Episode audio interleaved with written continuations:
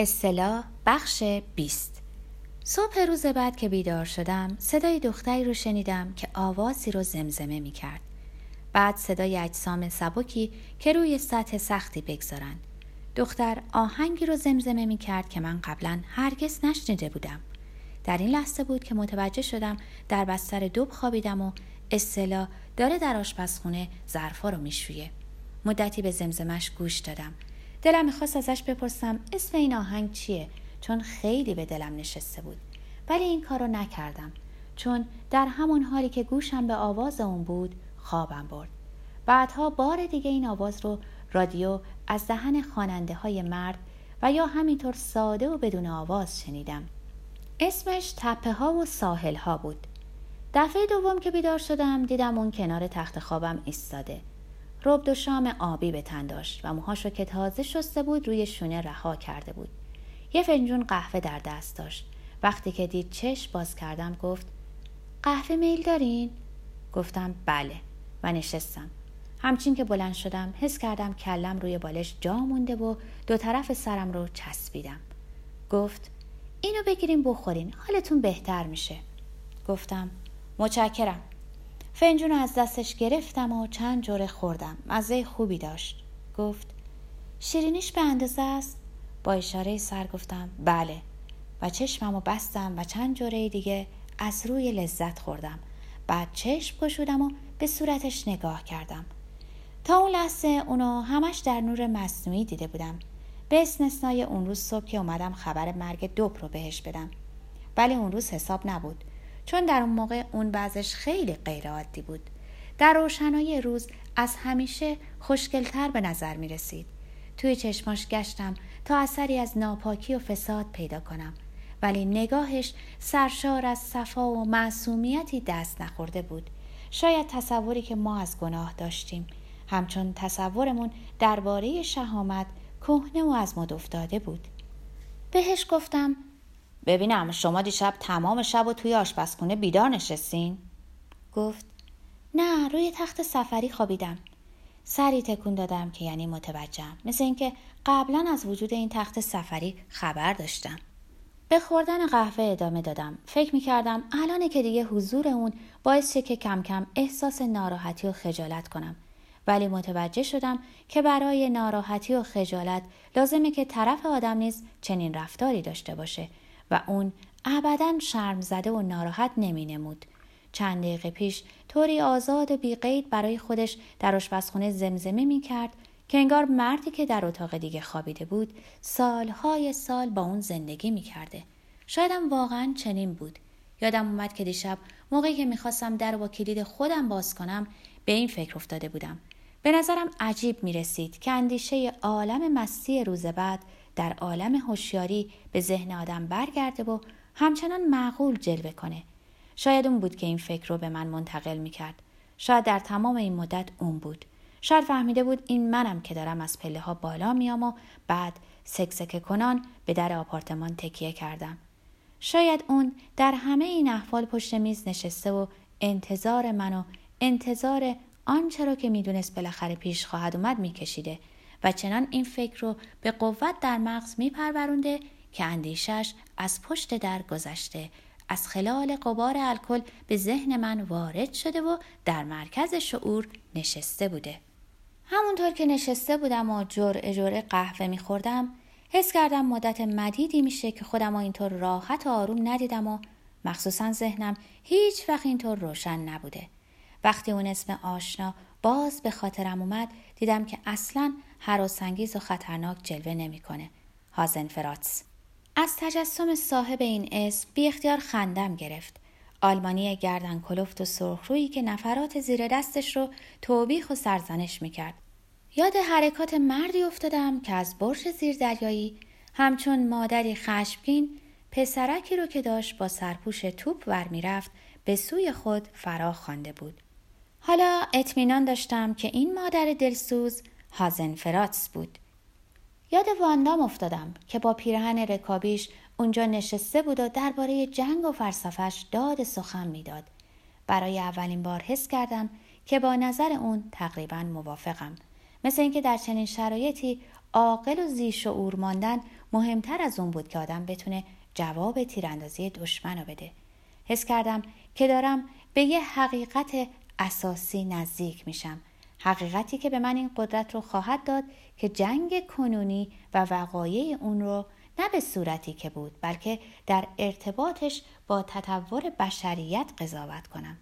به یاد جنگ بین المللی اول افتادم. یادم اومد که پس از خاتمه خونریزی فاتحان به بیماری لاعلاج مغلوبان دچار شده بودند.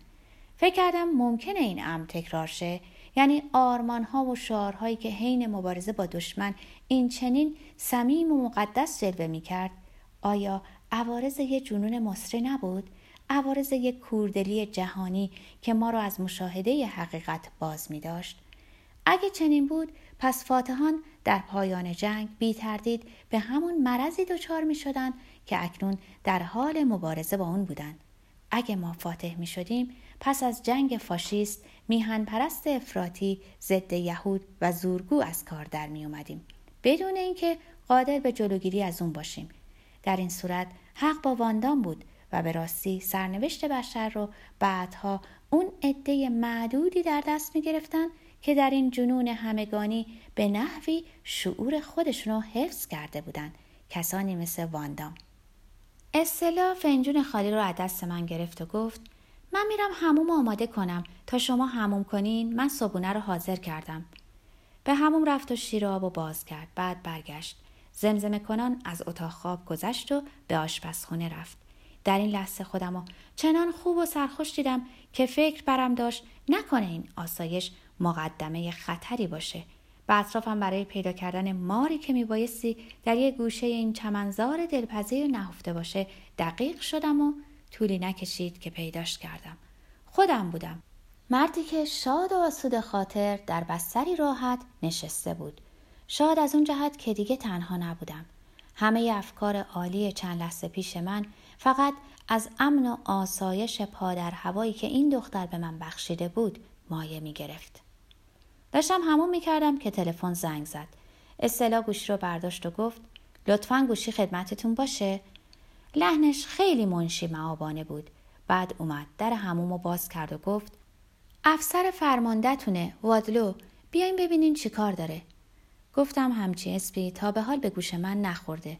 گفت که وادلو همون افسر رابط انگلیسیه. خودم و تند و تند با حوله خوش کردم. ربد پوشیدم. یه جفت سرپایی که در گوشه بود به پا کردم و از حمام خارج شدم.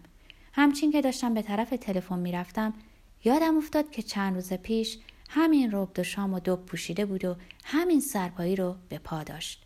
گوشی رو از روی میز کنار تخت خواب برداشتم و گفتم بفرمایین. از اون طرف سیم صدای ملایم و معدبی با لحجه خالص انگلیسی گفت سلام رفیق ببینم امروز صبح ممکنه زحمت بکشی و سری به ما بزنی می‌خواستم راجع به همون مطلب دیروز با هم صحبت کنیم می‌تونی بیای پرسیدم راجبه هازنفرات گفت همینطوره. فکر می‌کنم راه حلی به صورت یه جور وساطت برای مسئلمون پیدا شده باشه. البته مقصودم و متوجهی؟ متوجه نبودم ولی گفتم که نیم ساعت دیگه اونجا خواهم بود و اون گفت عالیه. با ذوق و شوقی که انگلیس ها فقط سر مسائل کاملا جزئی و بی اهمیت از خودشون نشون میدن. گوشی رو گذاشتم و برگشتم. دیدم اصطلاح در آستانه در ایستاده. ظاهرا در تمام مدت اونجا ایستاده بود و گفتگوی ما رو گوش می‌داد. نگاهی که کرد به من احساس غرور و ابهت داد چون دلواپس نشون می‌داد. پرسید خبر مهمی شده گفتم نه از همین جریانات عادیه. به نظرم حرفم خیلی انگلیسی واره اومد. فکر کردم شاید این مقدمه بروز یه شخصیت جدید در من باشه. مثلا ناخدای بیپروا کاشف آفریقا. سعی کردم با تمام قدرت از تسلط این شخصیت بر خودم جلوگیری کنم. اما در عین حال می دیدم که سخت محتاج شخصیتی هستم که خودم و پشتش پنهان کنم. چون در این موقع دیگه حضور اون داشت شرمنده و ناراحتم می‌کرد. رفتیم توی آشپزخونه و سر میز نشستیم. ضمن خوردن صبحانه جریان هازنفراتس و تعلیم تیراندازیش رو برای اون تعریف کردم و اون بدون اینکه چیزی بگه حرفامو تا آخر شنید از نگاهی که به من می‌کرد فهمیدم قضیه رو انقدر خوش تعریف کردم که لوس و ابلهانه از کار در اومده. آنن فهمید که اون مست بازی و افتضاح دیشب رو فقط سر همین موضوع در آوردم. پرسید کس دیگری هم این قضیه رو می‌دونه؟ گفتم نه و اون گفت من اگه جای شما باشم به کسی نمیگم. اگه با اون انقدر آشنایی داشتم که در حال هوشیاری بتونم در حضور اون خودم باشم میپرسیدم چرا. ولی در این حال ناخدای بیپروا گفت البته ممکنه. لطفا یه فنجان دیگه قهوه به من بدین. به زحمت جلوی خودم رو گرفتم که اضافه نکنم دختر جان. همینطور که داشتیم صبونه میخوردیم محیط کم کم ناراحت کننده تر شد. صدای خودم رو میشنیدم که با لحنی معدب و ملایم دارم صحبت می‌کنم. لحجم کم کم. انقدر انگلیسی شد که حس کردم لب بالام به دو برابر طول اصلش کش اومده و هیچ کارش هم نمی‌تونم بکنم. یا باید اونجا میشستم و در قالب ناخدای بیپروا با بانوی دلدارم صبحانه صرف کنم و یا بلند شم و برم بیرون. صبونه که تموم شد و لباس پوشیدم به بیرون زدم. آسایشی بود.